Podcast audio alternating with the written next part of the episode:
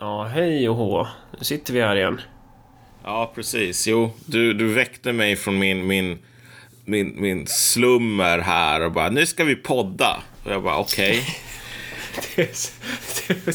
vi, har, vi har ju inte preppat någonting kring det här, ska ju sägas. Utan vi passar på nu när, eh, när min flickvän är ute och går med Ture Tax. Eller snarare när Ture Tax är ute och går med min flickvän. Så... Ja. Men det är lika Så. bra därför att alltså någonting är helt jävla fel med, med samhället, Marcus. Okej. Eh, och jag har verkligen velat få eh, ranta om det eller i alla fall få klaga på det. Jag börjar ju få såna här, du vet, på, på Twitter och liknande, reklam för såna här e-handelstjänster, typ e-toro och liknande. Så här som man kan handla med aktier och vä- värdepapper och liksom andra saker. Och då säger de så här att, vet du vad? Nu har vi äntligen Dogecoin-funktion. Så här, och så är det en bild på den där jävla hunden. Men den har ju gått upp, alltså det gick ju upp så här typ 15 000 procent Ja. eller någonting. Det är Elon Musk som håller på och eh, trollar hela kryptomarknaden typ. Ja, och det, det roliga här är ju att de, den här reklamen är ju typ att du kan också investera i Dogecoin. Så här, Dogecoin är inget skämt. Och så här en bild på hunden. Och det är bara, jo, du vet att Dogecoin, hela poängen med det var ju att det uppfanns just som ett skämt. Så här. Ja. Ingen kommer någonsin att tro att Dogecoin är på riktigt. Kolla, det är ju en, en meme från början till slut. Det var tanken. Och nu har du alltså att man försöker lura in typ greater fools här med, med, med liksom sin plånbok för att investera i eh, elektroniska hundmynt. Jag ångrar ju lite att jag inte köpte elektroniska hundmynt. Med tanke på att det gick upp. Jag är Ja, ja. här... Jag är en riktig sopa som sitter och försöker förstå mig på aktier. Eh, Alltså, jag, jag har den här attityden att om det är så att folk börjar göra reklam eh, riktat till mig, att jag ska gå in med pengar, då vet man att alltså, då är det någonting som är fel. Då är det, då är det en bubbla in action. jag har berättat om när det var två horor i Mali som ville sälja sex till mig. Nej. Eh, jag förstod att någonting var fel när de sa att jag, att jag var väldigt vacker. Det här är då alltså... jag sitter väl och är så här kroniskt magsjuk där nere i det där jävla landet. Det är 40 grader varmt. Sitter på något... Vi ska äta någon lunch. Eh, det är jag och Axel och så sitter vi med Sean. Som är, ja han är så local. Och eh, kommer fram ja, några kvinnor som, ja men de har så här typ de ser väldigt uppiffade ut. Eh, och Sean blir typ så här, eh, man verkar lite så här generad. Och jag tycker det här är väldigt konstigt och de börjar prata med oss liksom. Och fråga varifrån vi kommer och bla bla bla och... ehm, ja men de, de, går, de går ju på... Eh, de börjar interagera med oss och det är inte förrän jag liksom förstår att de säger, när en av dem säger så ja men du är väldigt vacker. Eh, och då fattar jag, jaha, de är prostituerade. Och så känner jag mig jävligt korkad typ. Men, det, men då... Eh, ja, Ja, det här blir men- jättekonstigt. Men, men, men att man då fattar liksom att Ja, det här är ju något, eh, det är något som inte riktigt stämmer för att där, där satt ju jag typ i min så här, smutsiga ÖSK t-shirt med en morgonfrisyr som står åt alla håll och så bara när någon säger du är väldigt vacker så bara fast, fast det är jag ju inte. Ja, Eh, det är ju nej, något som du, är- du låter som ett finansiellt geni här. Ja, alltså, och du, du kommer att bli miljonär om du investerar i dessa Dogecoins. För de som inte vet vad hora heter på bambara så har jag för mig att det heter Songoroba. Vilket jag Okej. typ tror betyder stor flickvän. Men jag kan ha helt fel här. Ja, Eh. alltså jag, fråga inte mig. Mina blickar går mot taket. Ja, precis. Sean var väldigt noggrann med att understryka att ja, de där är inte från Mali. De är Nigeria girl- girls. Ja, Ja, och, så det- alltså, du vet, Afrika har ju lite så här, apropå ingenting, återkommande eh, etniska så här, raskravaller eh, mot somalier oftast på grund av att somalierna, de är liksom Afrikas svar på, på de juden, så de kommer och snor folks jobb. Att de är, ja men de är väl väldigt drift, alltså i, i Ja. Sydafrika så är de ju hatade för att de är driftiga typ. Att de är Ja. så här, driver för, de, ja. Ja, så, ju- så, så det finns två grejer här. Det första, det är en ganska stor skillnad här uppenbarligen på liksom, eh, uppfattningar här i, mellan Sverige och Afrika. Men sen också den här idén om att, ja, vet du vad, i Afrika det är så himla chill och ha, harmoniskt. Det är bara här i Europa som vi har, har Eh, fördomar. Bara, ja, alltså det är inte så ofta som vi i Europa faktiskt har etniska kravaller, typ pogromer där man bränner ner um, folks butiker och liknande. Det, det var ett tag sedan det skedde senaste gången. Men, men, men åter till, åter till meme-hundmynt. Ja, vi är inte klara där. Jag måste bara betona det. Jag köpte inte sex, utan jag förklarade att jag var gift. Och då gick de. Ja, ja det är ju smart. Uh, du men, var gift med uh, partiet, det borde du ju ha tillagt. Ja. Och sen så köpte jag en pizza istället. Så blev du ännu mer magsjuk, eller? Nej, men den var nog bra.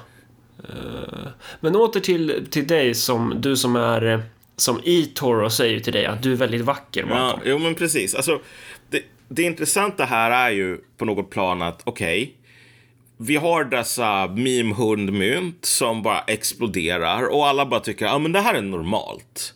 Det är så här, du vet, investera i, i meme-hundmynt. Det är, du vet, vad kan gå fel? Det är som tulpanlökar eller någonting. Det kommer alltid gå upp i värde.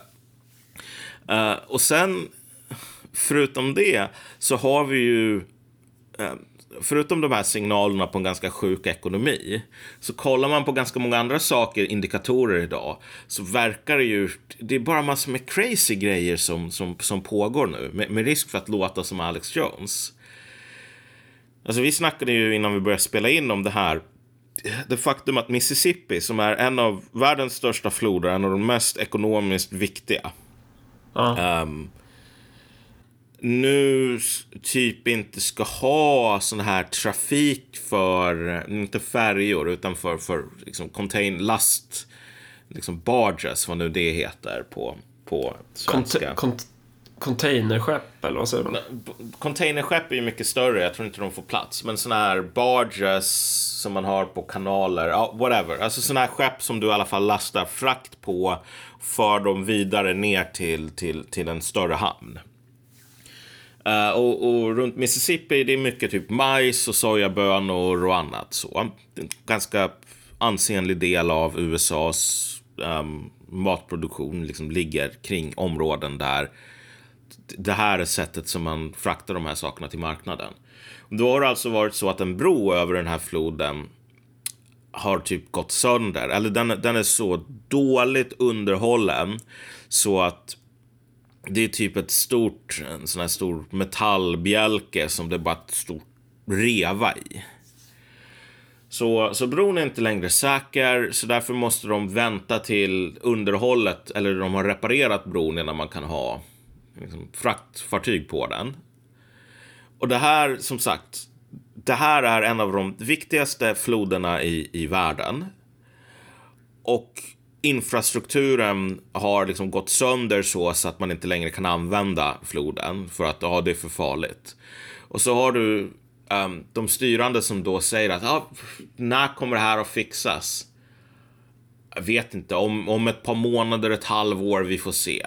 Så här. Men jag har inte full koll på det här. Jag bara såg någon blänkare glida förbi i nyhetsfeeden. Uh, men uh, det, det är alltså så att du inte kan använda floden för den här typen av... Alltså är det så, alltså hela floden är avstängd eller vadå? Ja, exakt. De har sagt att nej, vi kan inte ha mer uh, um, trafik på, um, på den här floden tills de fixar det. Um, därför att, ja, nej men du vet, floden kan kollapsa och det kan saker och ting kan bli farligt och så vidare. Ja. Här står det ju dock Mississippi River reopens near Memphis after shutdown. Uh, reopen to vessel traffic near Memphis on Friday, bla bla bla. Ja, okej, okay, de öppnade upp den igen. Um, jag tror inte de har fixat bron, så jag tror att det som man gjorde där var väl bara att säga, eller jag vet att man inte har fixat bron. Så ah, okay. det här var det ju bara att, okej, okay, om vi, om, vi läm, om vi gör samma bedömning som vi gjorde från början, vilket är att den här bron är farlig. Det här kommer att ha enorma ekonomiska konsekvenser, så vi får helt enkelt ta risken. Um, de, de, har inte fixat bron utan de har väl bara insett att liksom, det låg en sån här 900 fartyg eller någonting redan um, på kö. Um, och att om de fortsatte med det här i månader eller hur lång tid det nu tar att fixa det så kommer det liksom bli katastrof. Um, men, men poängen här är väl bara att alltså, sett till det här är det intressanta med ekonomi, att det ofta blir så att du har den här den officiella bilden, vilket är att allting är skitbra och då finns det massor med siffror och statistik på det. Och sen så har du ju lite grann den här mer inofficiella bilden som, som har att göra med folks faktiska upplevelser. Typ funkar allting? Går allting verkligen bra? Och man behöver inte ha allt för mycket liksom, tro på det här liksom, sudda bondförnuft eller liksom det här är min, min sanning. Men det är ändå intressant varje gång som ett samhälle hamnar i en situation där den, de här två verkligheterna glider ifrån varandra. Och dit verkar vi vara på väg nu i, liksom i den globala ekonomin ganska mycket. Ja, jag har ju ingen... Eller jag har ingen koll. Jag, jag vet inte. Eh, men... Så det man ska tänka på, det jag säger här, det är liksom inte nödvändigtvis färdigt tänkta tankar. Men det är ju en och annan sak som... Alltså, det snackas ju mycket om inflation och sånt där nu. Um, och det är väl också någon sån här grej att typ så här, merparten av alla dollars som tryckts i historien har typ tryckts nu, typ senaste mm. åren. Um, och så är det så här snack om så här kryptovalutor. För så här Dogecoin, det är väl en sån, jag har inte full koll på alla kryptos, alla så här geeks som håller på med sånt och hör mig nu kommer ju riva ut sina ögon typ. Men att jag fattar det som att de kan man väl trycka upp hur många som helst av. Att det kan, det, du, du, kan liksom hela tiden göra nya Dogecoins. Typ. Ja. Men så bitcoin till exempel, det är väl själva idén att det finns bara ett begränsat antal. Ja. Och så, mm. Och det där... Men jag vet ju inte, eftersom vi, vi har ju ingen, vi har ingen riktig riktning på det här avsnittet. Eh, och... Eh, men vad är, vad är det du... Din, vad, vad är det du far efter någonstans med det här med... Vad är det du tänker är så intressant med just den grejen? Att så, ja, den, det har blivit svårare att frakta skit upp för floden och det tar tid att laga bron. Typ. Jo, men alltså, och, eh, det, det här var inte den enda saken som har gått fel med amerikansk in infrastruktur på sista tiden. Jag menar, om det vore en grej, det är lite så här, äh. Men alltså, nyligen så hade du ju enorma problem i, i södra delen av landet med att det tog slut på bensin på många bensinmackar. Ja, just det. Mm. Och det här kom ju på grund av att en, en pipeline uh, uh, som ägs av ett företag som heter typ um, Colonial Pipelines eller någonting. Um, de blev hackade med en sån här... En oljepipeline. Ja, precis. Ja.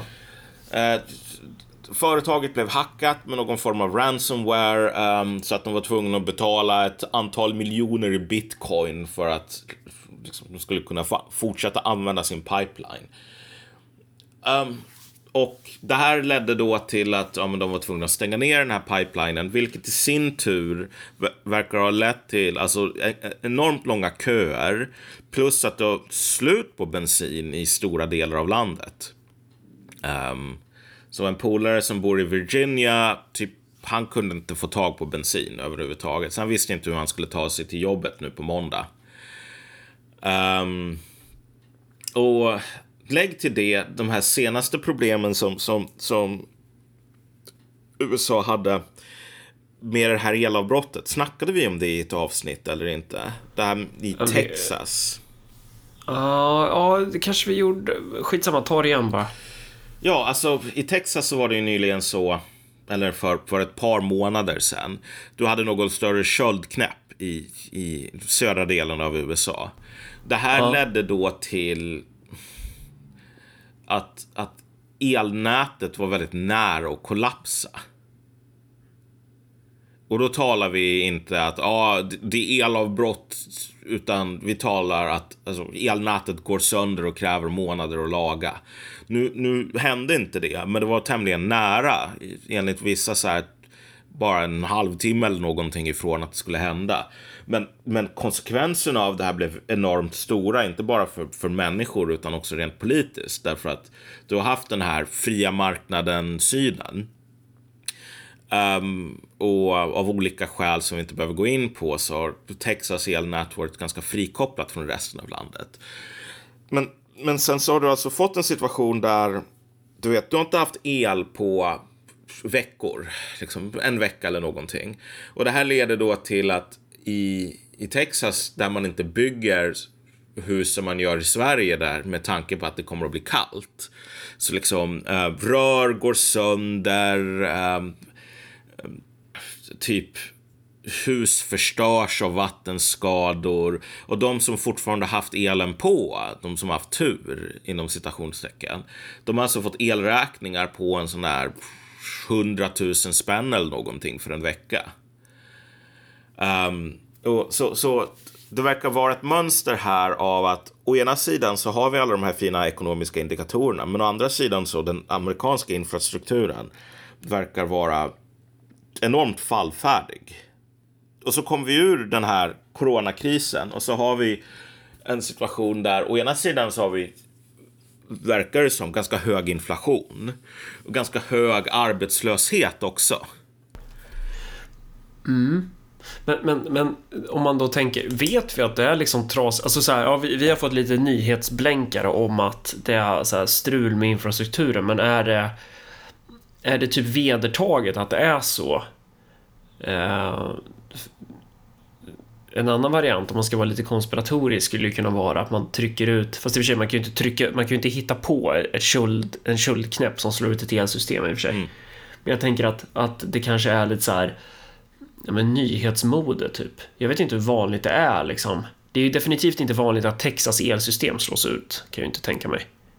Eller att Mississippi stängs ner. Nej, det är nog fan inte heller vanligt. Det, alltså man ska vara lite så Alex Jones, du vet konspiratorisk här. Det intressanta med den här senaste bristen på, på bensin. New York Times gick ut och skrev, vilket var extremt intressant, så här att du vet Sen den här pipeline-grejen skedde så har det inte varit några, några varubrister eller köer i USA. Och kommentarsfältet är liksom bara folk som postar bilder på lappar där det står sorry bensinmacken har slut på bensin. Så att det blir lite den här Pravda-nivån på det hela. Allting är skitbra, du vet. Amerikanerna har blivit besegrade utanför Bagdad. Gå hem. Mm. Um, alltså, det... Det känns, och, nu om man nu, nu låter ju det jättekonstigt att säga liksom, ja det känns. Men, ja, men, men det... man, man, får intrycket idag av att det finns den här viljan till att återgå till normalitet efter corona speciellt. Så här, snart kommer allting att bli normalt igen, du vet, faran är över och så vidare.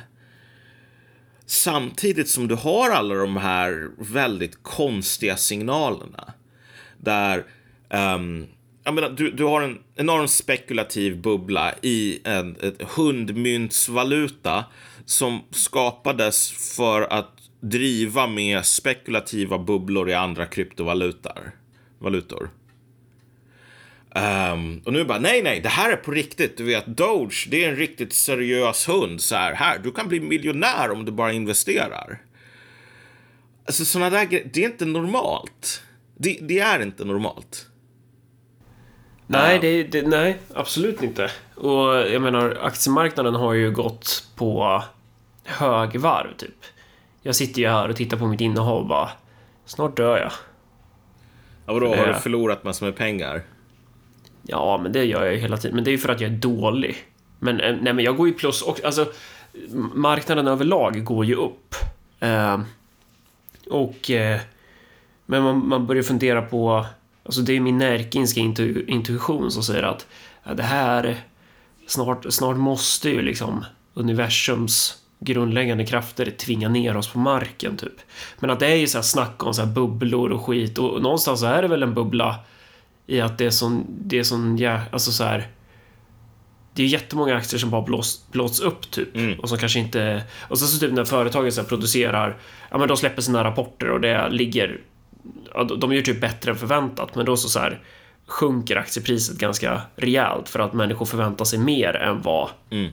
än det. Så det är så här, du har dels ja, du har dels en, en faktisk ekonomi och sen har du en förväntningarnas ekonomi typ.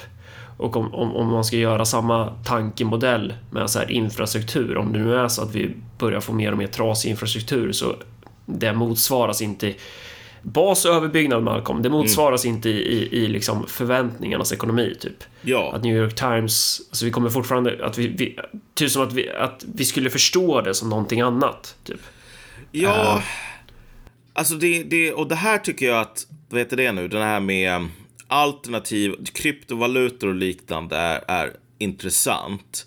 Just för att här har du ändå på något plan folk demonstrerar någon form av vilja att frigöra sig från den tragiska jordbundna ekonomin typ.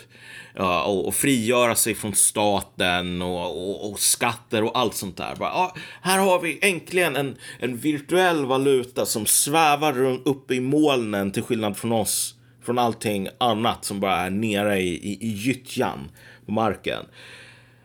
Alltså det här, den, den, den drivkraften på något plan, den är inte ny. Den här, man ska försöka frikoppla sig från en ekonomi som bara är tråkig och deprimerande och så vidare. Alltså sådana här, den, den, den önskan ser man ofta i, i, i tider där alltså saker och ting går inte bra, du har stagnation, du är på väg mot någon jävla smäll. Um, och nu, det finns ju massor med nördar som bara, nej vet du vad, det här är en helt ny teknologi, bla bla bla, det kommer, all, det kommer att revolutionera allt. Ja, på samma sätt som typ tulpanlökar lovade att revolutionera allt en gång i tiden. Ja, jag är inte helt med dig där, för att... Eh, och det kanske är för att jag har köpt lite tulpanlökar själv här nu. Men det är, inte, det är inga stora innehav, men det är ju alltid kul när man så här... Jag köpte ju lite bitcoin 2017. Ja. Jag la in tusen spänn och det där hade ju gått upp ganska, ganska bra. Eh, och det är ju pengar... Det är ju, det är ju gratis pengar, eller vad ska man säga? Nu ligger de ju kvar där. Jag låter ju den där skiten ligga kvar, men att det, det som gör bitcoin intressant, eller krypto överhuvudtaget, är väl att så här, du har... Det, det, det är ju svårt för centralbanker att kontrollera det. Mm. Ehm, och då skulle ju argumentet emot det vara kanske då att ja, men det, är, det är svårt för centralbanker att kontrollera guld också. Men guld är ju någonting fysiskt som du måste bära med dig. Och det, det som jag brukar störa mig på gällande så bitcoin, för jag är ju inte så här superfrälst på det, men jag, men jag ser ju att det finns ett bruksvärde. Om vi ska prata i marxistiska termer så brukar man ju prata om att så här, en vara du kan bryta ner varan i två beståndsdelar. Dels så finns en varas värde bestäm, bestäms liksom av en relation mellan bytesvärde och bruksvärde. Och att bytesvärdet är vad varan är värd i relation till andra varor. Mm. Ehm, och det brukar då mätas i varan pengar. Mm. Ehm, men sen så för att någonting överhuvudtaget ska ha ett bytesvärde, alltså varför skulle man vilja byta något, så, så krävs det ju ett bruksvärde, alltså vad ska du använda skiten till?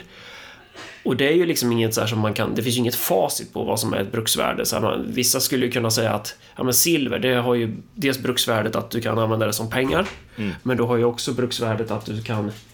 Hej, jag poddar lite här. Vill, vill ni vara med eller? Nej. Men nu har du släppt in honom här. Då får han vara här.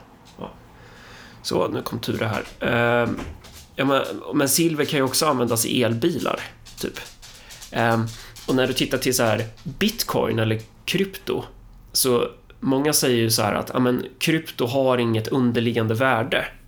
Mm. Och det där är ju delvis kanske sant, men också fel, för att bitcoin och kryptovalutor har ju ett, ett tydligt bruksvärde som, som inte uppfylls på samma sätt av andra värdebärande tillgångsslag i termer av att du kan göra transaktioner. Alltså det är ju inte, det är inte utan orsak som kriminella gäng använder kryptovalutor. Jo, för att det, det är mycket svårare att spara de här transa- eller spåra transaktioner och så här. Det, det är lättare att tvätta pengar och sånt.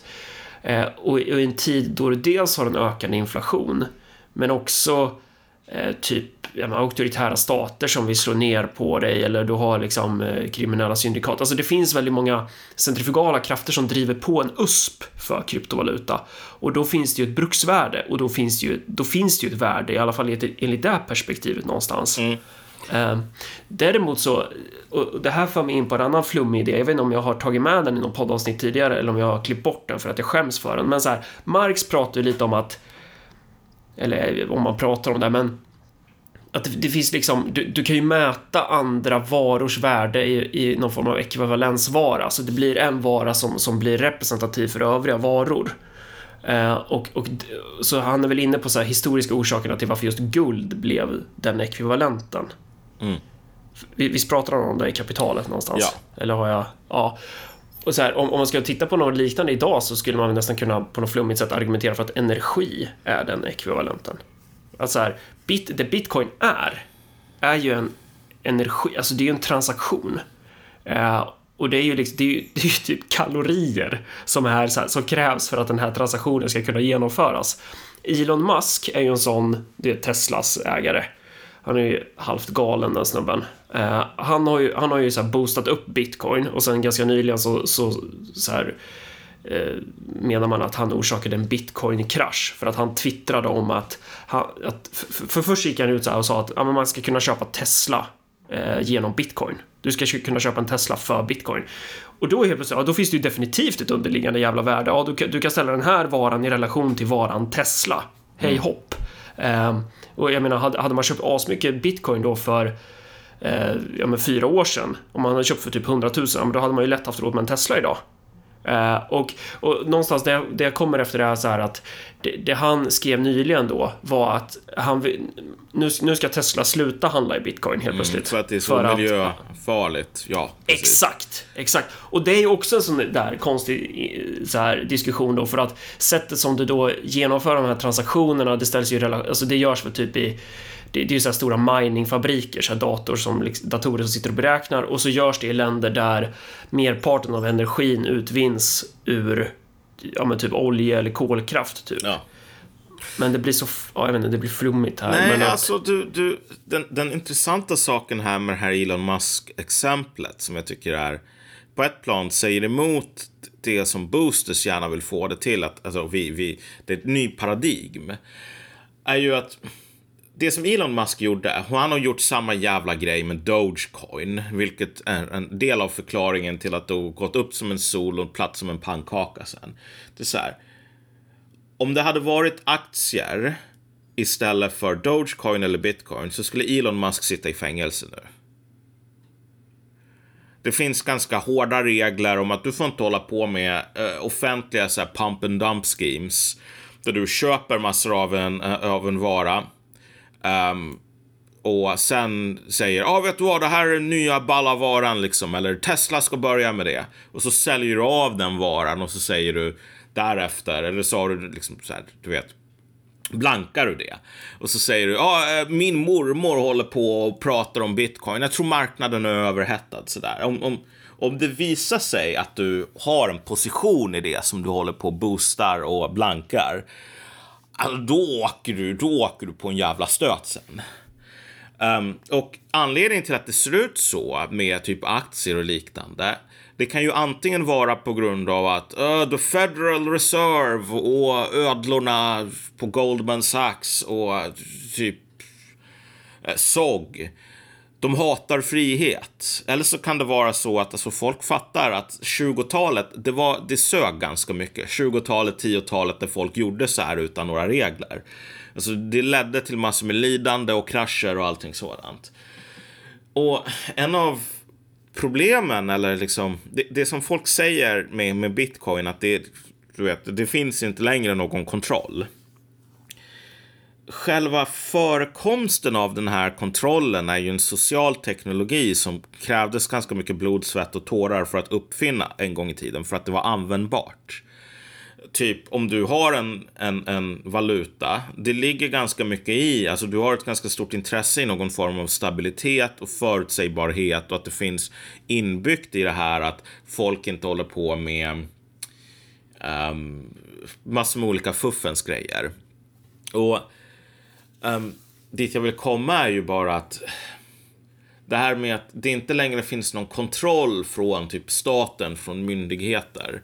Alltså det är lika mycket av en svaghet som en styrka. Alltså det, det är ju skitbra om du ska köpa knark. det är ganska dåligt om du ska bygga en, ett kärnkraftverk. För bygger man ett kärnkraftverk, då finns det ganska stora krav på du vet, förutsägbarhet, um, att den här andra personen du handlar med inte håller på och fuskar på olika sätt. Um, köper man knark, ja men då, då, då är kanske den viktigaste saken att det inte ska gå att spåra. Men just när det gäller krypto så är väl själva kontrollmekanismen är ju en del av, av det som äter energi. Av, av hur datorerna beräknar... Ehm, um, och jag är så dålig på det här. Förlåt alla som kan det. Men, men att, att det är... Det, det är ju någonting i att, att kontrollen blir ju decentraliserad på något sätt. Så att, så att det är ju de här datorerna som beräknar, ja men nu har den där adressen så mycket bitcoin och nu har den där adressen så mycket bitcoin och nu så skickas så mycket bitcoin från den adressen till den adressen. Uh, ja. Så, så att det, den kontrollmekanismen finns ju någonstans inbyggt i systemet. Men uh, att värdet kan gå rakt upp i luften och sen rätt ner i botten. Ja, alltså... Det är ju en, det är också en uh, aspekt av det. Ja, alltså, men frågan det... men, men, men, men, det där är också så här. om du ser till hur många som använder det och hur många som strömmar in på kryptomarknaden hela tiden. Um, så kanske det har att göra med att just eftersom det är en ny marknad så är det väl ganska logiskt någonstans att volatiliteten blir mycket större. Eh, om, om, om vi leker eh, med tanken att det skulle vara en miljard människor eller några miljarder människor som skulle använda det här. Då är ju frågan om volatiliteten skulle vara lika stor. Ja, den kanske skulle vara ännu värre, jag vet inte. Men jag tänker att, att, att ju fler det är som använder det, desto mer skapar det ju en förutsägbarhet. Ja, Någonstans. alltså, ja precis. Men, men en sak i taget här. Det som du nämnde innan, det här med att man måste sätta sina, sin, eh, Eh, sina grafikkort i, i någon lång rad och hålla på och köra datorn på uh, uh, um, liksom 24-7 för att mina bitcoins. Det här är ju en, en eh, någonting som har implementerats just för att man ska begränsa tillgången till bitcoin så att det finns en, en, en du vet precis som med guld, det finns x antal atomer guld på denna planet. Och liksom, du kan inte gräva ut mer än, än, än liksom det totala beståndet. Um, så att det liksom finns en... Men, du kan liksom inte ha hur mycket som helst på marknaden. Det, det stämmer, men det, den andra biten här är ju bara alltså förutsägbarhet som kommer ifrån alltså att, att saker och ting, det finns någon form av regulation. Ja. Um, alltså en, en, regler, lagar, kontrollinstanser, uh, jobbiga så här, skattemyndigheter och liknande. Och på ett plan, ja, att bitcoin inte har det, det är liksom en styrka när du ska köpa uh, um, typ, ja. Ja, men missiler av Nordkorea. Ja, potentiellt ja. Nordkorea känns ju som en sån där aktör som skulle kunna sälja missiler i bitcoin. Om du ska köpa missiler av Raytheon dock. Um, då behöver du betala i dollar. Därför att allt det som folk håller på och klagar över om dollar. Du vet, det finns en stat som håller på och kommer med lagar och regler. Det här är det som, som gör det värt att hålla på och göra stora transaktioner om, om missiler. Um, men, men jag skulle väl bara säga att alltså själva den här... Alltså, hela den här bitcoin-situationen för mig är, är intressant. Allt det här med krypto och så vidare. Just för att du har väldigt många människor som är djupt investerade i det och så säger de att du fattar inte, det är så jävla nytt. Mm. Det, det, det, är så otroligt viktigt det här. Du, det här är historia och du bara sitter där och du har inga bitcoins och du bara klagar från läktaren. Och alltså, ja förvisso. Men den attityden, den har vi haft med oss alltså, i, i ett halvt millennium åtminstone. Um, från typ järnvägar till tulpanlökar. Så det finns något så här det som, det som man kallar för, du vet, the animal spirits of capitalism. det här mm djuriska väsendet som liksom driver på folk liksom instinktivt. Alltså, det, det dyker upp då och då och då är det så att du fattar ingenting. Tulpanlökar, jag har blivit en jävla miljonär på att sälja de här tulpanlökarna. Det här, det här har liksom ändrat ekonomin. En ny paradigm. Och alla från någon greve av någonting till någon så här vaktmästare håller på och investerar i, i andelar i tulpanlökar och så vidare. Och sen så kraschar det här. Um, och det som man på, ur en rent sociologisk bemärkelse så får man väl kolla på snarare än Finns det någonting unikt med tulpanlökar eller med bitcoins eller med järnvägar? Ja, typ allting är ju unikt i, i någon bemärkelse. Men vad är det som driver på ett samhälle till att liksom alla blir den här hobbyinvesteraren, hobbymagnaten? Uh, en, en JP Morgan i varje gatuhörn i typ Avesta som vill prata med dig om, om så här, ja. liksom, har du hört de goda nyheterna? När ja. du har ett sånt samhälle med en hobby JP Morgan i varje gathörn i Avesta, alltså då, har du, då är du inne i en historisk fas. Ja. Som, som är ganska intressant och som jag tror kommer att leda... Och som brukar... Ja. Som, som oftast brukar representera eh, en peak på en bubbla någonstans då. När, när alla vill prata aktier eller tillgångslag att investera i. Ja, exakt. Jo, men alltså, ja. så har det alltid varit innan de här tidigare bubblorna. Att just du ser en demokratisering av, mm. av um, du vet, finansiella, uh, vad det nu kan det, vara, instrument. Och där finns det väl lite olika sätt att se på det också. Att, att typ... Dels har du det här, alltså jakten på tillväxt och bara öka. Du vill öka din profit. Mm. Så typ jag har kommit på mig själv och bara Åh, den här ska jag köpa. Och så bara, vad är det jag köpt nu? Jag vet inte. Och så, alltså, precis som man inte ska göra. Var inte en idiot. Men att, att eh, jag är man. Vi gör så här eh, vad skulle jag säga, att du har ju också en aspekt i att eh, nästan något socialistiskt, att så här, du allokerar kapital i du demokratiserar ju en, en, en, också boosten av produktion någonstans, i alla fall i teorin, att du kan så här Um, folket kan ju vara med, du decentraliserar, alltså så här, i, i, en centralt planerad ekonomi, då bestämmer ju liksom partiet eller staten så här, nu ska vi satsa på mm den här tandkrämen eller den här traktorn och så ska vi bygga x antal traktorer och så här, du, du har en plan. Men i, i, genom aktier och marknadsekonomi så decentraliserar ju du planeringen utefter folks preferenser någonstans.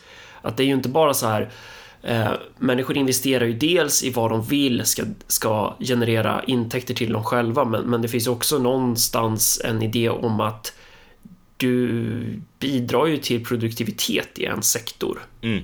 Så om du lägger dina slantar i ett företag som producerar ja, men viss typ av bil, då hjälper ju du till att producera bilar ju. Exakt. Funkar det inte så? Jo, ja. alltså i teorin så funkar det så, men vi har rört oss mer och mer och mer ifrån det samhället. Det finns en del artiklar om det här på typ American Affairs som man kan gå in och kolla på. Speciellt eftersom jag ska få min egen artikel där snart. Uh, men, men som handlar om...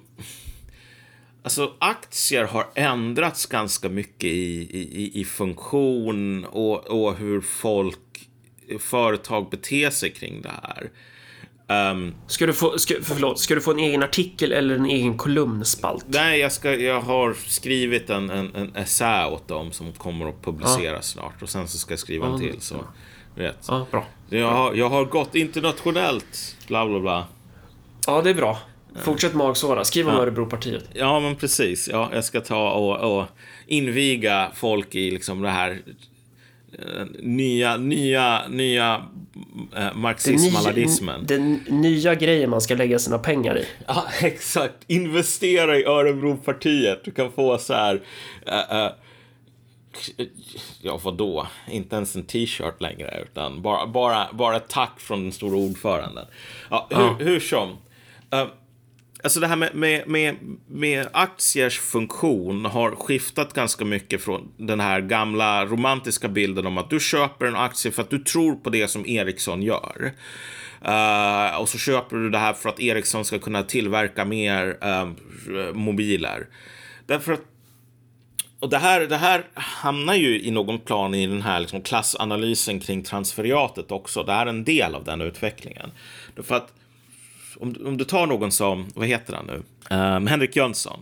Henrik Jönsson har alltid eh, fascinerat mig lite grann som en anakronism, som en sån här typ monopolgubbe i cylinderhatt. Därför att när han pratar om kapitalism så är det som från det här ägar-operatörperspektivet. Så vet, Alfred Nobel bara uppfinner dynamit, startar dynamitfabriken Nobel. Han, han är ju, och det är därför man gillar Henrik, för att ja. han, är ju, han är från det produktiva perspektivet på så sätt. Ja, exakt. Alltså, så, ja. att, så att du vet, kapitalism för mig, det är möjligheten att kunna liksom äga the sweat of my brow. Liksom. Jag har byggt de här sakerna, därför har jag ja. något ägaranspråk över det. Det är, liksom, det är mm. min egendom vi talar om. Um, Alltså det här är inte hur, hur, hur kapitalismen så som vi faktiskt har den funkar idag. Utan du har den här klassen av människor som på något plan är så här legosoldater. Um, alltså som rör sig från företag till företag och som rör sig från företag till politik till NGOs till företag till politik till NGOs och sen till liksom de styrelse och sen till politiken igen ungefär. Um, och det intressanta med den här klassen är att det här inte inte ägaroperatörer. Det här är människor som är i formell mening anställda. Så att den, den ägande kapitalisten här, i, kapitalisten inom citationstecken, det kan vara någon så här saudiarabisk prins som sitter hemma och spelar liksom datingspel på liksom Steam och köper anime-kramkuddar. Um, och bara, ja, jag äger 30% av Amazon. Mm, så, men han är helt abstraherad från vad ja, det är, typ. Ja. ja. Alltså Amazon, det, det, är liksom... Det är bara ett papper. Alltså, han skulle kunna ja. äga Shell eller Exxon eller någonting annat. Uh, liksom banknoter, whatever. Det, det, mm. det här är bara en, en, en, en, en investeringspost som har liksom ränta. Så, att, så för honom så är ägande, det är inte annorlunda än, än liksom någon sån här pensionär som typ sparar i en fond. Uh, och sen så har du människorna som är de här uh, uh, janissarierna som, som sköter de här företagen. Eh, eh, och det är de som vi tänker på när vi tänker på de här stora så kallade kapitalisterna, så här, stora företags vd och vd och liknande som tjänar hur mycket pengar som helst. De människorna ersätts normalt sett av att de får, um, vad heter det nu, en, en, stor del av deras ersättning kopplas till, till aktievalutan, eller kursen. Så att det är inte bara det att de blir betalda i aktier, vilket de ofta blir, men det är så att alltså deras bonus eh, som, som utgör en stor del av lönen, bonusen sätts av har aktiekursen gått upp eller ner. Vilket skapar det här systemet där vad de här människorna är intresserade av, det är att öka priset på, eh, öka aktiekursen. Alltså, mm. göra... Man vill, hellre blåsa upp, man vill hellre blåsa upp aktiekursen än blåsa upp antalet traktorer som produceras ja. i fabriken. Exakt. Ja. Så att det leder till situationer där företag, de lånar pengar för att köpa sina egna aktier. Vilket inte är världens smartaste grej, normalt sett. Um, men det är smart i bemärkelsen att aktiepriset går upp. Mm. Alltså om du är en Alfred Nobel eller en Henry Ford eller någonting och du har den här ägar-operatör-perspektivet. Alltså det här, att stock buybacks, alltså köpa tillbaka sina aktier via lån. Det är ingenting som gör att Ford tillverkar mer bilar. Nej. Och eftersom du äger Ford, Ford, det är Henry Ford. Då är det här en ganska dum idé. Liksom, du som ägare du kompenseras om, om Ford säljer mer bilar för att det här är ditt eget imperium. Det är ditt kungarike du har byggt upp. Om du är den här... Är, ja. Det där är ju en mekanism som såklart finns, men, men precis som inte alla män, så inte mm. alla eh, rika människor ja. gör ju så. Utan det finns ju företag som fungerar efter andra logiker också såklart. Ja. Men, men att, att den mekanismen, alltså det, det, är ju ett fenomen, det finns ju. Ja, alltså när du har den här klassen som, som så att säga är mycket mer liksom, legoknektsaktig här, att de rör sig från företag till företag, liksom oj, wow. Walmart eller typ Target eller någonting kollapsade under mitt styre, men nu får jag ett nytt jobb. Och så bara, oj, det här nya företaget det kollapsar, men nu rör jag mig vidare. Och så liksom, Precis som legosoldaten som inte har lojalitet till ett land utan de hyrs ju bara in så har de, Ja. de, de, de här har liksom inte en lojalitet till fastighetsbolaget de är på utan de kan lika gärna nästa sekund så kanske de beroende på deras kompetenser där, kan de lika gärna sitta på ett företag som tillverkar blöjor.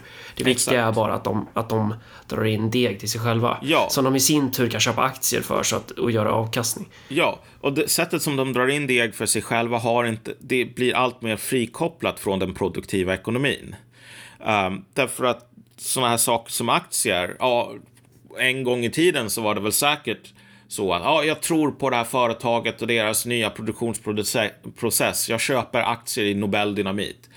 Det, där, det, det finns inte längre i någon större utsträckning. Så att vad du har istället, det är en, en, en hur, hur ska man säga, det, det är en svans som, som viftar på hunden. Ja. Och också då den där produktiviteten någonstans, så som vi förstår den idag. Vi mäter ju den precis som vi förstår ordet värde. Att man separerar inte på ordet värde och ordet pengapris. Typ. Ja, exakt. Att det är två vitt skilda saker, i alla fall enligt våran marxism, autism här. Att det är liksom... ehm, och produktivitet är på samma sätt då, för, för det där kan man ju haka upp sig på Eh, jag kan snubbla på mina egna resonemang ibland när man tänker på så här, men den, den, alltså, att, att, att ett företag tjänar mer pengar än att företags aktie går upp betyder inte att de har ökat produktiviteten. Nej. Det, det är två olika saker. Eh, men du var inne på det här med att, att man köper inte företag som man tror på på samma sätt. Och det är väl både ja och nej. Att dels har du den här otroligt abstrakta du bara allokerar dina pengar i någonting i X. För du vet att X ska gå upp. Eh, Så här, ja, men du köper en global indexfond som typ de flesta gör och sen så ska den göra en avkastning på 8% per år. Och sen är man nöjd och sen så tänker man inte så mycket på vad som finns där bakom. Men någonting som faktiskt har blivit populärt, speciellt här bland alla oss, vad är det kineserna kallar, kallar västerländska vänstermänniskor? Baitsu, är det va? Ja. Är Så här, Chang, Chang brukar ju tjata om det där begreppet. Eh, att eh, men det, det som är populärt är att köpa så här ESG. Så, etiska, gröna tillgångslag. Så att du köper typ någon hållbarhetsfond för att du, du vill ju förbättra miljön. Och så sitter du där och tror att du gör någonting fint för världen när du investerar där. Ehm, det, det är ju en trend. Det finns ju. Ehm, och det där hänger ju definitivt ihop med liksom transferiatet och hela den här woke-ideologin eh, som också så driver på Ja, men de flesta regeringar idag, de, de är ju helt eh, inne på så här att ja, men vi, ska, vi ska sluta använda fossil energi, typ. vi, vi, vi ska göra en grön omställning. Och det, det finns ju både bra och dåliga saker med det där. Eh, men framförallt så blir det ju en bubbla, så det är ju en bubbla som är helt sjuk och den bubblan kanske inte motsvaras av och det är då jag återkommer till det här med förväntningarnas ekonomi och den faktiska ekonomin. Att den här bubblan kanske är större i förväntningarnas ekonomi än vad, än vad potentialen är i den faktiska verkligheten. Um, så när, när stater liksom går in med så här mångmiljardbelopp i, eh, i grön teknik så gör man det utifrån en annan analys än än en strikt ekonomisk. Förstår du hur jag... Ja. Och, och, att, och att du har också massa då småsparare som hakar på det där också då förstås. Eh, och det där driver sig ju själv för att när, när du då har en ideologi, för det är en ideologi som driver det här någonstans. Det är inte bara det strikta ekonomiska, att du ser en avkastning, men om du då får en ideologisk effekt på det, en hype, en, en religiös hype, det kommer också motsvaras av ett de facto värde, eller pris snarare, det kommer motsvaras av ett pris i, i, i pengar i, i kapitalismen. Eh, vilket i sin tur kommer skapa en illusion om att det finns ännu mer pengar att tjäna. Så att du har de här, det blir en synergieffekt, det blir ett domino och det, det, det ger sig själv lite. Så. Ja, exakt. Nej, men, och det, det intressanta här med, med grön teknologi är ju att så ofta så... Alltså det är ju så extremt mycket hype och sen så när man kollar på realiteten så är den ju eh, tämligen alltså, deprimerande. Alla de här olika försöken drivna av Miljöpartiet här i Sverige om att nu ska bensinmackar skaffa sig etanol eh, eh tankkapacitet för att etanol det kommer att bli det nya och sen så ja ah, nej vi, vi, vi lägger ner det nu. Eh, och det här gör ju inte Miljöpartiet någon skada. Därför att hela poängen är att de ska göra någonting. Det här är människor som bor i, i, i stad, typ områden som Luthagen i Uppsala, eller liksom typ Bromma i Stockholm, som röstar på. Uh, och de är mer intresserade av att någonting görs än att saker och ting funkar. Vi ska ju införa ett, ett koldioxid, eh, eller vi håller på att jobba med det i Örebro kommun, att ha en koldioxidbudget. För Just då kan det. vi se hur mycket utsläpp vi släpper ut och så kan vi då jämföra oss med Xi Jinping i Kina och känna att oj vad vi gör en insats.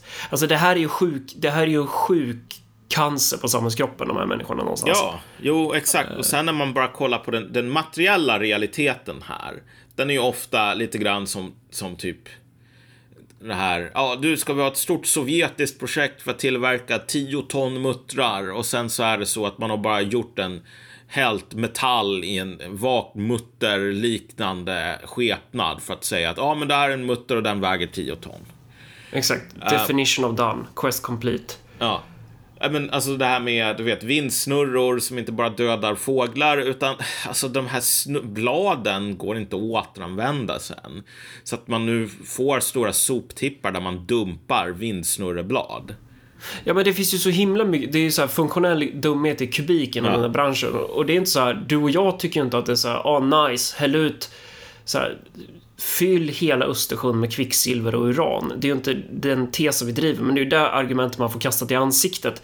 Jag menar ju snarare på att hela den här hypen i det här gröna har ju, har ju kanske typ försämrat möjligheten att göra miljövänlig teknik. Ja. För att man, man, blir så, man är så förblindad i att faktiskt göra skillnad. Istället för att vi ska hålla på och runka över någon koldioxidbudget i Örebro kommun. Men vad fan, se till att rena Svartån. Eh, höj vattennivån i Hjälmaren så vi slipper muddra den. Hur, hur, kan vi förbättra liksom, miljön här och nu? Det finns ju massa grejer vi kan göra och som ja. vi borde göra. Så här, det, eh, men, men det blir det är, inte, det är inte inne, det är inte hett på samma sätt att, att jobba på det sättet. Det, det, är, så det är två olika tillvägagångssätt någonstans. Eh, och de här människorna, den här klassen som, som lever på det här, de vill ju ha så snabb utdelning som möjligt, så det är bättre att de så här, du, du får lika mycket XP på att göra en workshop i en timme som du får att producera en utredning på vilka vattendrag du ska rena och hur. Alltså, Då, det, det är klart att du föredrar workshop det finns en röd tråd som, som ja. löper med allt som vi har snackat idag, även om det kanske upplevs som vi har hoppats ganska mycket. Så här, från infrastruktur till Dogecoin till lite så här inflation, bitcoin, um, aktier, nu miljöteknik. Och det är så här att den röda tråden här är att om vi tänker oss politik här, i, i, i väldigt brett bred bemärkelse. Så här. Mänskliga samhällen, hur ska de styras? Vad är, vad är det goda? Vad är det bra? Det finns två olika faser eller två olika modes som du kan syssla med i politik. Två, två olika epoker um, som, som du kan leva i.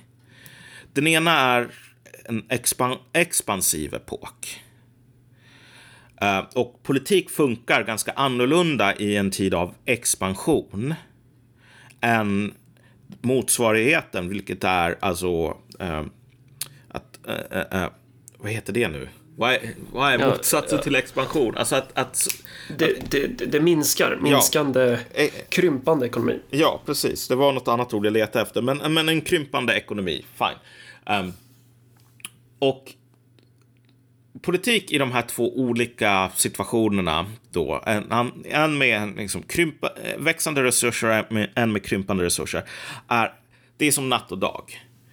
Uh, och svenska socialdemokrater till exempel, de hade turen att de kunde verka i en tid med um, liksom, expansiv ekonomi. Den stora uppgiften för socialdemokrater var alltid um, hur ska vi fördela det här nya överskottet? Lite grann som en typ mamma som, jag vet inte vad, blir skänkt en, en, en förpackning chokladbollar och sen ska dela ut det här till alla barnen på dagis så att liksom alla får. Um, och så här, socialisten, socialismen överlag um, föddes ju i, i den här brytpunkten med, med gammalt samhälle som typ um, inte kunde växa för att det var liksom för sklerotiskt, korrupt och så vidare. och den här stora tillväxtimpulserna som ändå kom ifrån den nya teknologin och så vidare. Så liksom därifrån i någon mån så föds bolsjevikerna exempelvis. Men vi idag, du och jag Marcus och alla som lyssnar på det här. Allting tyder på att vi inte lever i en tid av expansion längre. Men, ja, hur vet vi det då? Alltså vi vet det eh, genom att kolla på de här sakerna som vi har tagit upp. Så att Dogecoins, okay. uh, att det här mm. är någonting, att alla blir de här stora investerarna.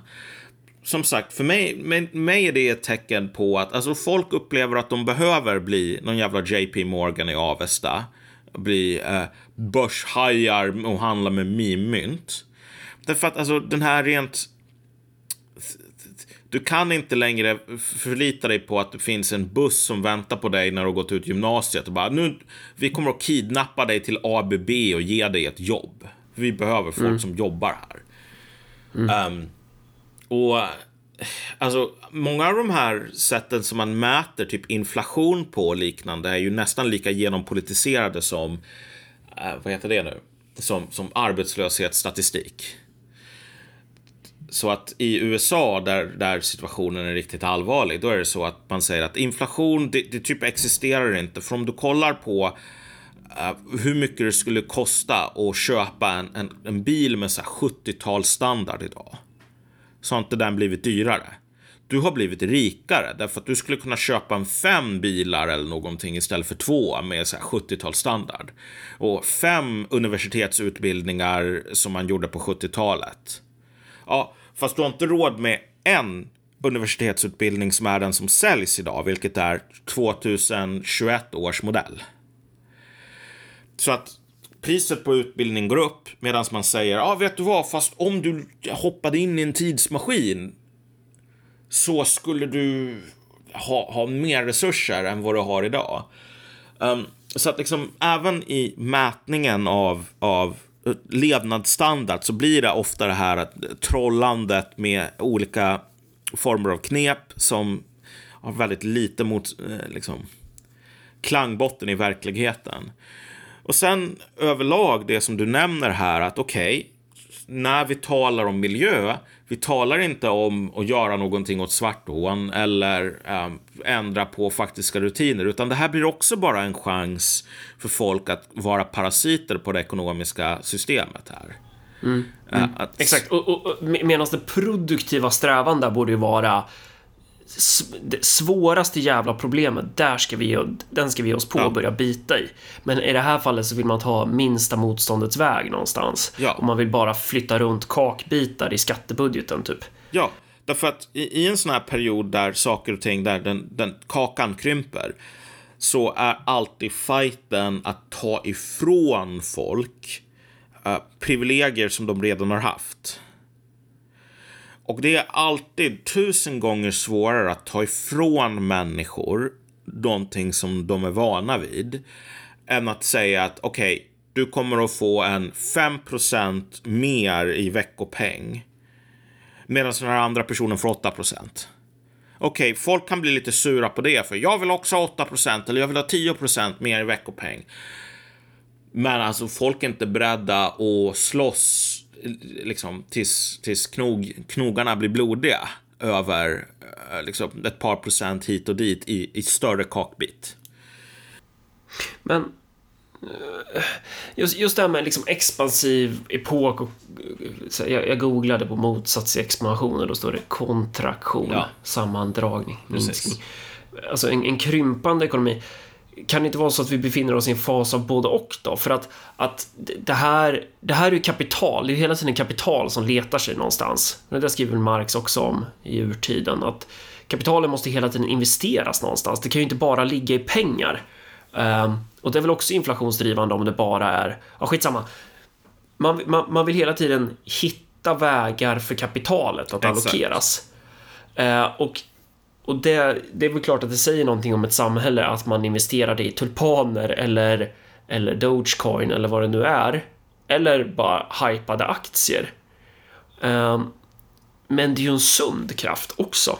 Det är ju, det är ju, alltså det, det kan ju vara en sjukt konstruktiv och sjukt sund kraft att allokera det här till liksom samhällsnyttiga områden. Men problemet blir väl att, att det allokeras ju bara till de man, går ju, man vill ju bara ha så mycket pengar tillbaka såklart. Så att det, det är liksom en blind allokering, den irrationella allokering. Och nu låter jag som en marxist här som har liksom så här kritik mot det ekonomiska systemet utifrån att det kanske är ineffektivt och irrationellt, typ. Men det är ju... Eh, men, det, men ja, Ja, nej, men alltså, För- du, för att- du, du, du har ju rätt att alltså, de här krafterna kan ju vara väldigt produktiva och användbara. Det, men, men det är som de flesta saker som är liksom mediciner i en viss mängd, är gift i andra. Ja. Men, men det beror på under vilka förutsättningar som någonting blir produktivt. För att jag menar, när kapitalismen bryter fram under den här pionjärseran, i och för sig det är ganska lång era, men då, då finns det ju starka incitament att allokera kapitalet till produktiva sektorer. Eller det kanske bara är en romantisk historiesyn jag har, men att det är så här, ja, men var allokerar man kapital? Ja, men det är skogsindustri, det är så kolgruvor, det är fabriker, det är järnvägar, det är, det är det här, det är kärnan i ekonomin någonstans. Eh, men idag allokerar vi skiten i, eller vi och vi, folk, vissa allokerar skiten i så här konstiga tillgångsslag. Eh, Men och beror inte det på att det är svårt, alltså, för man märker att det är svårare att få tillväxt i den produktiva sektorn. Ja. Och det i sin, i sin tur har väl att göra med, jag menar om det sitter ett transferiat i varenda jävla statsapparat. Det är ju klart att de kommer vilja hindra de, de kommer ju eh, omedvetet eller medvetet styra incitamenten att allokera kapitalet i segment som gynnar dem. Ja, exakt. Jag menar, det finns säkert någon, någon aspekt av det här som är så att säga i i någon mån objektiv, alltså oavhängig hur vi organiserar saker och ting i våra samhällen. Just på grund av det finns liksom begränsningar, rent fysiska begränsningar i hur, hur mycket fossila bränslen som finns, hur, hur enkelt det är att utvinna dem efter att man har plockat alla liksom lågt hängande frukter och så vidare som, som ställer till problem. Men, men sen så har du ju den här klassaspekten också, vilket är att ju mer du producerar en, en, en klass människor som är parasitära i, i dess relation till ekonomin, desto knaggligare kommer allting att gå. Desto mer av en börda blir det för resten av samhället att bära. Och det här, det här är i sig ingenting nytt. Alltså, revolutionära perioder kommer ju normalt sett ifrån att det finns en för stor elit. Det är det som är ett, ett genomgående tema. Och så har du någon sån här eh, typ gänggoter eller Simon Bolivar eller eh, liksom jakobiner eller någonting som de facto, även om det kanske inte är det som de, de tänker att de håller på med, säger att vi kommer att rensa ut det här parasitära liksom, elitklassen med sina privilegier um, och frita um, resurser som, som redan är um, liksom, som, som, som inte går att använda för samhället.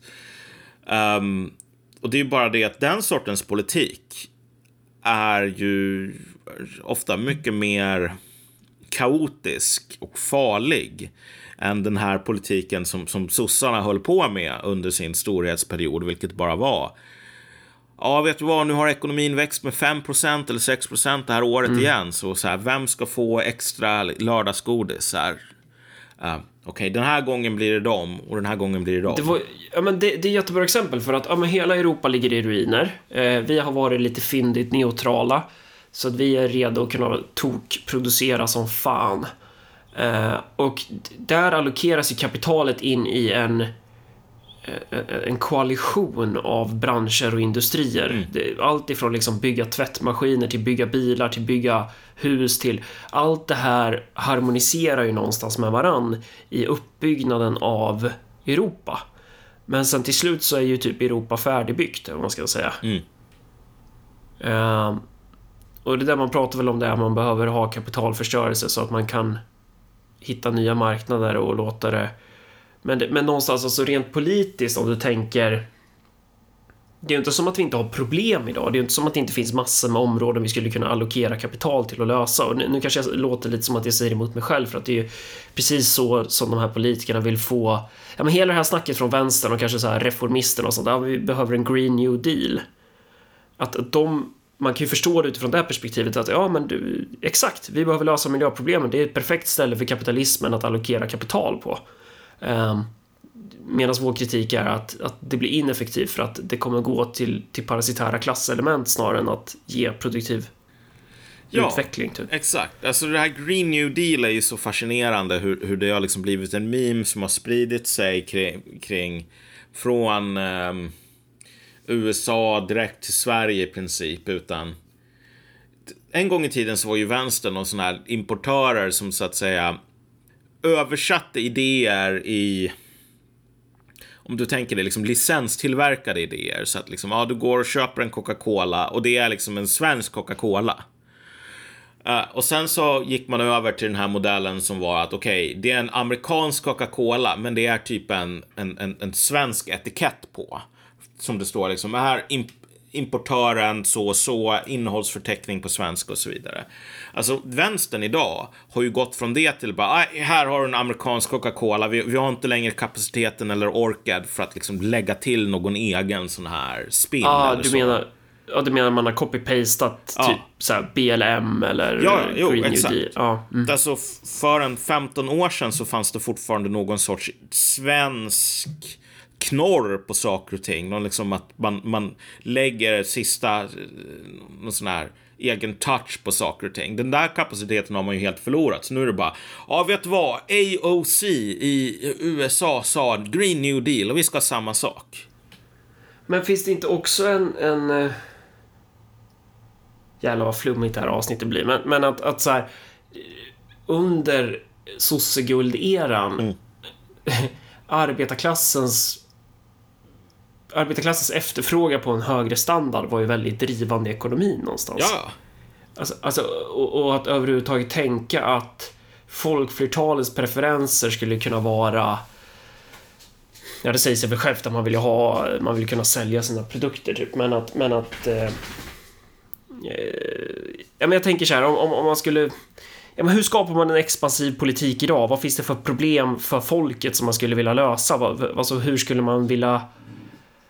Eh, och då tänker jag inte bara i termer så här, ja men det hade varit skönt att ha en robot som bakar bröd. Inte något sånt utan... Ja, alltså den, den, den, stora frågan idag är väl egentligen, det är därför som man är tvungen att vara lite så här flummig som du, för att, som du uttryckte det. Alltså kolla på det här med typ broar, um, typ hur mycket kostar en universitetsutbildning etc. etc. För att det, det i slutändan är den här tråkiga materiella verkligheten. Typ, går det att hitta bensin på bensinmacken?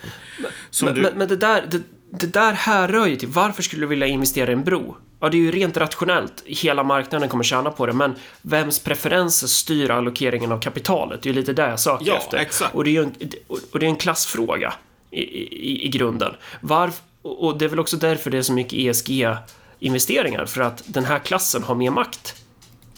Ja, och, och, men det är också, jag tror att det finns en, en, ett, ett rejält problem idag av att sett till, om man bara följer utvecklingen av Dogecoin ska man ju säga, ekonomin exploderar, du vet aktiemarknaden har aldrig varit bättre än vad den är nu. Sen så ser man, kollar man på typ broar, um, hur, mycket, hur folk har råd, om folk har råd att köpa en bostad och sådana där saker. Och så ser man, ah, nej det har de inte. Och broarna faller ihop.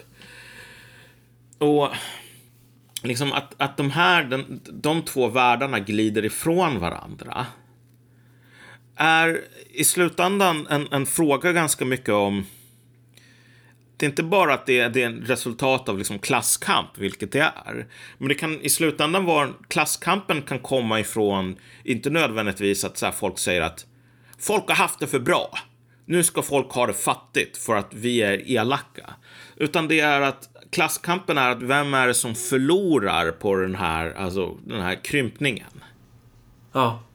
Det är det som gör politik i, i, i tider av Eh, eh, kontraktion så extremt en, en strid på kniven. Att fighten handlar om vem det är som ska sitta på svarta petter och då slåss folk riktigt hårt. Om... Jag tänkte bara att alltså, det här är ju i slutändan ganska mycket på ett plan vad den stora grejen med ett parti som Örebropartiet är. Att, att det, även om det kanske inte var liksom uttänkt så från början, att det var en medveten strategi från dag ett. Så det här är ju ett parti som i, i sin retorik, i hur det tänker, hur det ser på politik, hur det ser på ekonomi, är avpassat just för en, en kamp i en tid där alla kommer att försöka skjuta svarta petter på typ arbetarklassen. Mm. Um, vilket återigen, det är någonting som socialdemokrater eller den så kallade vänstern inte kan hålla på med därför att hela deras uppgift idag är att se till så att det är arbetarklassen och inte transferiatet som får sitta på svarta petter. Mm. Ja, så, så är det ju. Men, men det jag tänkte på är just det här med kontraktion kontra expansion. Jag hakar upp mig lite på det där för att... Eh, ja, men vad är det som avgör om det är en krympande ekonomi eller inte någonstans? Men... För, för det, det, är liksom inte naturbestämt utan det, det, är ju, det är ju direkt avhängigt i relation till hur klasskompositionen ser ut. Ja, ja. Och, och, och hur de här... Um, ja, men till exempel bostäder idag. Det är ju en så, det är ett sånt område som en bostad idag är ju äckligt mycket dyrare än vad den var förr i relation, alltså i relativa tal.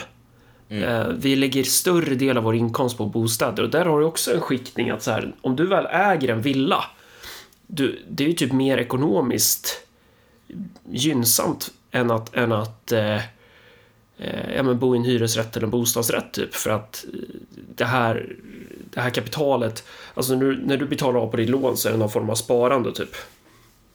Att, att det är så här, ja men det finns ju flera frågor i det där typ och så här, jag är ju inne på, jag, jag, jag, skulle vilja titta på så här hybridformer av, ja, men kan man bygga kommunalt ägda villor typ? Kan man eh, för, alltså, de flesta vill bo i villor men ändå så bygger vi inte efter det. Typ. Att det, mm. det finns liksom en irrationalitet där. Och det är ju klasspolitik. Mm. Eh, och det handlar ju om hur man allokerar kapital. Fan jag flummar nu men... men eh, ja, jag vet inte. Alltså, den, här, den här poängen är, är väl tagen det här om att i slutändan, det här är inte bara objektiva saker som, som vi talar om, utan typ hur ekonomin växer, hur, liksom, om den krymper eller inte. Det här är ju avhängigt um, mänskliga beslut och inte bara opersonliga ja, men, krafter. Ja, och, och också vi kanske talar om det på fel sätt, för när vi säger krymper eller växer Eh, så talar vi om det som om vi skulle stå vid sidan av och se den här ekonomiska bubblan bli större eller mindre. Men det, det, det, så, det är ju inte så figuren ser ut, utan vi är ju en del av ekonomin och när vi betraktar ekonomin så ska man ställas i relation till så här, eh, växer för vem? Eller växer ja. för vilka? Alltså, krymper för vem? Krymper för vilka? Alltså det, det är ju, det är ju rel, alltså Förstår du? Ja, det, men det här är ungefär jämförelsen som jag tänkte göra är bara den med svält, alltså så här svältkatastrofer. Svält är en kombination av faktorer. Alltså det är inte, det är relativt sällan som svält är, det finns ingen mat. Utan svält i, i praktiken för de människorna som svälter, det är så här, jag har inte råd med mat. Det är inte samma sak. Uh, normalt sett så um, är det så att det finns någon form av mat kvar, men det är så att liksom, du har som, som Irland som exporterade typ kött under perioden som um, en fjärdedel av, av irländarna antingen dog eller emigrerade på grund av den stora potatissvälten. Sådär. Um, de har inte råd med köttet. Och, och köttet det odlas på grund av policy som har bestämts i London. Um, sen så är det ju så att alltså, det finns alltså, potatis Eh, uh, pesten, alltså den är på riktigt. Den är inte bara någonting, någon sån här idé eller en diskurs. Utan nej, det går inte att äta några av potatisarna. De har, alla har blivit förstörda av, av, av den här sjukdomen. Um, så att, men, men det är bara i kombination med det här sociala systemet med sådana här um, plantation schemes och liknande i, i, i Irland som du verkligen får den här enorma katastrofen om Irland hade varit fritt från typ från engelsmännen, då skulle antagligen de flesta ha kunnat bo kvar på ön. Ja, och också om det hade varit en annan form av ekonomisk logik, alltså då hade man ju ätit upp det där köttet. Ja, man hade exakt. inte exporterat. Ja. Exakt.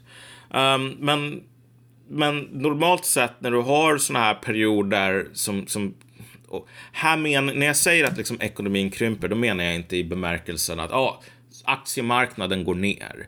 Utan i, i någonting mer generellt, vilket är att kolla på typ vanliga människor och kolla om deras levnadsstandard går upp eller går ner.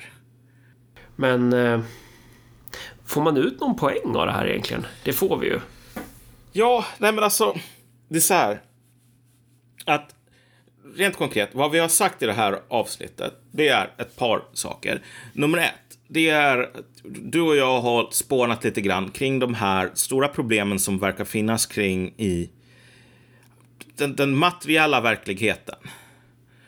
Um, I termer av infrastruktur, i termer av att du har såna här spekulativa bubblor. Inklusive att folk bara, nej vet du vad, den här eh, kryptovalutan som är en meme som gjordes för att driva med spekulativa bubblor. Det är helt okej okay att investera i det, du kommer att bli skitrik. Så här. Det där är inte normalt. Och det, det är talande för vart vi är att, att de sakerna håller på att liksom bli bara en accepterad del av vardagen som folk bara rycker på axlarna åt. Samtidigt som så här, broar faller sönder, eh, folk är tvungna att köa för bensin och äh, medierna bara säger det finns inga köer. Det är en lögn. Så här. Kamrat Stalin skulle aldrig låta äh, bensinen ta slut.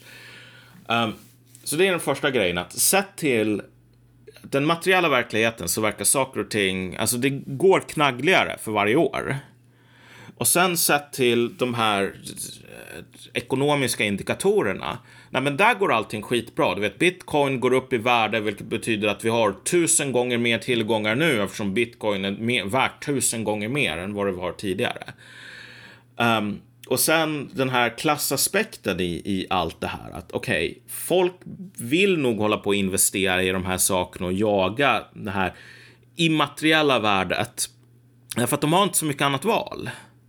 Samtidigt som Green New Deal, liknande grejer, ofta blir bara ett, ett, ett verktyg att utkämpa någon form av ekonomisk kamp, någon form av klasskamp i en tid där alltså hela havet stormar, stolar plockas bort. Och då blir det alltid så här att min klass, min grupp ska inte få bortplockade stolar. Och anledningen till varför stolar plockas bort är ju för att det är en viss typ av klass som regerar politiken på bekostnad av andra klasser. Men om, om vi tänker att vi skulle ha eh, för jag tänker hela tiden, men hur skulle man kunna bygga alternativ? Vad, vad är vägen framåt? Och att, att Eh, alltså det kan ju vara en kombination av saker. Alltså om, om vi nu hade uppfunnit kall fusion eller någonting och vi hade oändligt med energi. Alltså transferiatet skulle inte vara ett problem. Eftersom alla skulle ha sitt eget holodeck där de kunde typ åka runt och spöa typ folk i Conan Barbaren om de ville. Så här. Um, men nu har vi inga holodecks, nu har vi inte oändligt med tillgångar, så nu blir det en fråga ja, men... om hur mycket tillgångar ska olika klasser ha. Och då... Ja, men vi har ju inte ens, vi har ju inte ens arbetarklassrepresentation i västvärldens politiska system, alltså på samma sätt som man hade förr. Alltså de gamla socialdemokraterna eller demokraterna eller vilka eh, republikaner också för den delen. Alla har varit, alla var tvungna att förhålla sig till de här, till massan. Ja. Eh, och det var ändå en politik som någonstans syftade till att ha massans perspektiv på den ekonomiska utvecklingen. Ja. Massan var en relevant faktor, men idag i högre utsträckning så är det väl som så att massan är bara en störig detalj. Eh, det är en tråkig eh, vi ska inte bry oss om den, utan vi ska allokera kapitalet i det som känns hett och bra för oss som spelar roll. Och det, och det, det på något sätt borde ju höra ihop med att man låter de viktiga delarna av ekonomin falla sönder. För jag menar, infrastrukturen i Sverige är ju pissdålig också. Ja. Vad är det som hindrar oss från att så här rusta upp järnvägar och det kostar massor med kan... pengar och resurser. Och vi har begränsat med pengar och resurser i det här samhället. Uh, och då ja. blir det alltid en fråga om, okej, okay, men vad tycker vi är viktigast? Uh, och klassintresset lyser ju igenom i att vi tycker att det är viktigare med uh, subventioner och att typ innerstädernas elcyklar än att se till så att det finns fungerande avlopp ute i, i, i liksom olika former av eh, bruksorter. Och för att komma åt då en sund planering av ekonomin då? eh, för det är ju vad det handlar om, att kunna allokera kapital till rätt ställe, så behöver du ju då ha masspartier. Alltså du behöver ju ta, det är via den parlamentariska ja, Du precis, behöver, apparaten du behöver klasskamp. Det är det som är grejen. Alltså om, om Ja, man tror och, och att den de här klasskampen. sakerna... Ja. Ja, men det måste ju kanaliseras rätt också. Alltså, Ja. Det räcker ju inte med att ha, att ha strejker, typ. det är ju klasskamp. Eller så här, utan du måste ha ka- klasskamp som kanaliseras via poli- politiken, Ja. via de politiska apparaterna. Ja. Exakt. Och, och saken är väl bara den att eftersom, om man nu lever i, i, i brett definierat, och jag menar verkligen brett här, alltså typ, jag skulle säga att eh, Frankrike på 1700-talets slut var liksom i någon mån, om inte en krympande ekonomi, vilket det inte var, så åtminstone en ekonomi där det är så att sättet som man har organiserat samhället på gör att det inte kan växa mer. Ja, men den är ju stagnerad. Ja. Alltså ekonomin är ju, och, och det är då det sker, för det är ju liksom marxismens 101 typ. Att revolution är ju inte nödvändigtvis den här fasen att du hugger huvudet av folk och gör en statskupp. Eh, utan revolutionen är ju bytet av produktionssystemet. Ja, exakt. Bytet Och- av, av klass, klassystem. Och det gamla, gamla liksom klass och produktionssystemet, det kunde inte, det, det hade nått vägs ände. Så att alltså det, det, vilket ledde till bara mycket mer fattigdom och problem än vad som skulle ha behövt om man kunde ha en och samma jävla skatt för typ salt i hela riket. Ehm, och Eh, det krävdes massor med halshuggningar och liknande innan folk var beredda att säga att nej men vet du vad, vi kanske ska ta samma pris för salt i norra Frankrike som i södra Frankrike. Okej, vi är beredda att acceptera det. Så här. Därför att alltså i slutändan, bara det lilla steget krävde att många människor var tvungna att ge upp sina privilegier och tjäna fett med pengar på att kunna kontrollera tillgången till salt. Och vi lever nog i en liknande period där det är så att det är privilegierna som verkligen står i vägen. Det, sen kan det säkert vara så i, i, i, våran tid att det finns objektiva saker som gör saker och ting svårare. Typ att ekonomin är väldigt beroende av fossila bränslen. De håller inte på att ta slut nödvändigtvis, men, men det är inte det som spelar någon roll, utan det som spelar någon roll det är hur mycket kostar det att få upp en tunna med olja. Om den här oljan finns på typ Jupiter. Men det finns oändligt med olja på Jupiter. Alltså vi kommer inte att åka runt i bil därför att det kommer inte att gå att utvinna den här oljan på planeten Jupiter. I alla fall inte på, till ett pris som folk har råd med. Um, så att liksom, det kan vara så att sådana där saker som, som, som ligger i bakgrunden för hur hela vår ekonomi funkar, alltså blir långsamt mindre smidiga, dyrare och så vidare. Och det kommer att få effekter på hela ekonomin. Men det är ganska svårt att veta idag just på grund av att ekonomin är så otroligt abstraherad. Och du har alla de här motstridiga signalerna som liksom enorm inflation, eller enorm, men, men växande inflation. Att, att priset på trä i USA kan gå upp typ 300 procent på ett par månader. Uh, priset på typ kycklingbröst har typ fördubblats sen början på året eller någonting. Ehm, och så kan du ha väldigt hög arbetslöshet samtidigt. Alltså det är svårt att veta vad de här signalerna är, men allting pekar på att alltså klasskampen kommer verkligen att hårdna därför att någon måste förlora och transferiatet kommer att slåss med näbbar och klor för att se till att det inte blir dem. De kommer att behålla sina privilegier på alla andras bekostnad. Vi borde prata om Kina också, men vi kanske inte ska göra det nu. Men... Ja, det kan vi, vi kan återkomma till det. eh, vid ett annat För, att, för jag tänker till- så här, jag får idéer när vi pratar nu och så är det när vi inte gör avsnitt som är preppade. Utan då bollar vi så här och det, är- det är okej. Det är bra. Men jag, jag, jag tänker saker som inte är färdigtänkt. Ehm, men, men typ, det finns ju en diskussion om huruvida det är okej att, jag var inne och kritiserade där nyss, huruvida det är okej att så här, staten typ ja, men premierar allokering av kapital i vissa tillgångslag. Nästan när man säger att ja, men det ska vara dyrare att handla med aktier i det här. Mm. Men om, om man skulle tänka på den principen eh, men utifrån massans perspektiv då, att man ska vara ännu mer totalitär, fa- fast på, på ett rött sätt. Typ att, att eh, ja, men Sverige har ju ett behov av det säger sig självt. Spela vilket strategispel som helst. Du vill ju ha, du vill ju säkra dina energiresurser typ. Mm. Ehm, det är vi ju dåliga på i Sverige. Vi lägger ner kärnkraft Mm. för att vi ska allokera kapital till branscher som blidkar eh, rätt form av kapitalister och rätt form av trans, alltså transferiatet också. Ehm, men om man tänker då om man skulle ha liksom masspartiet, då, då måste ju intresset vara att försöka... Fan vad du gnäller Ture. Då måste intresset vara att försöka... Vänta. Eh, att försöka allokera... Då borde, då borde man ju vilja allokera kapitalet till... Eh, ja, men bara utveckla nya energi tillgångsslag. Bara så Ja. här, alltså, satsa mycket på sånt, se till så att... Alltså en, en annan typ av ekonomisk logik. Eh, som inte så här, ja men... Ja, men den, den, den, den liksom främjar produktivitet och det, det fanns väl i den gamla soss, de gamla sossarna hade ju det. Mm. Det var, va- varför har vi kärnkraft? Jo, för att vi ska kunna ha en massiv jävla produktion i det här landet. Att det var, man- kunde... Men eh, ja, poängen är i alla fall att eh, klassintressen styr ju ekonomins utveckling någonstans. Och för att man ska kunna få en mer rationell ekonomi så behöver man ju få en bredare representation av, av vanligt folk, typ. Exakt. Ja, nej, det, så är det ju. Och i slutändan så är det... Det, det som är intressant är ju att alla har, eller väldigt många har ju haft under lång tid den här idén, liksom nästan den här teknokratiska idén om att de här sakerna, um, alla de här konstigheterna i ekonomin, wokeness och så vidare, det handlar i slutändan om alltså dåliga idéer. Eller liksom att vi har de här, eh, vad heter det nu? Nya förslagen om att vi måste ha koldioxidbudget för den här kommunen. Ja, men det är också bara på grund av att folk är dumma. Nej, alltså så här ser, så här ser faktiskt riktig klasskamp ut. Klasskamp ut. Att det handlar i slutändan om vem ska ha tillgång till begränsade resurser.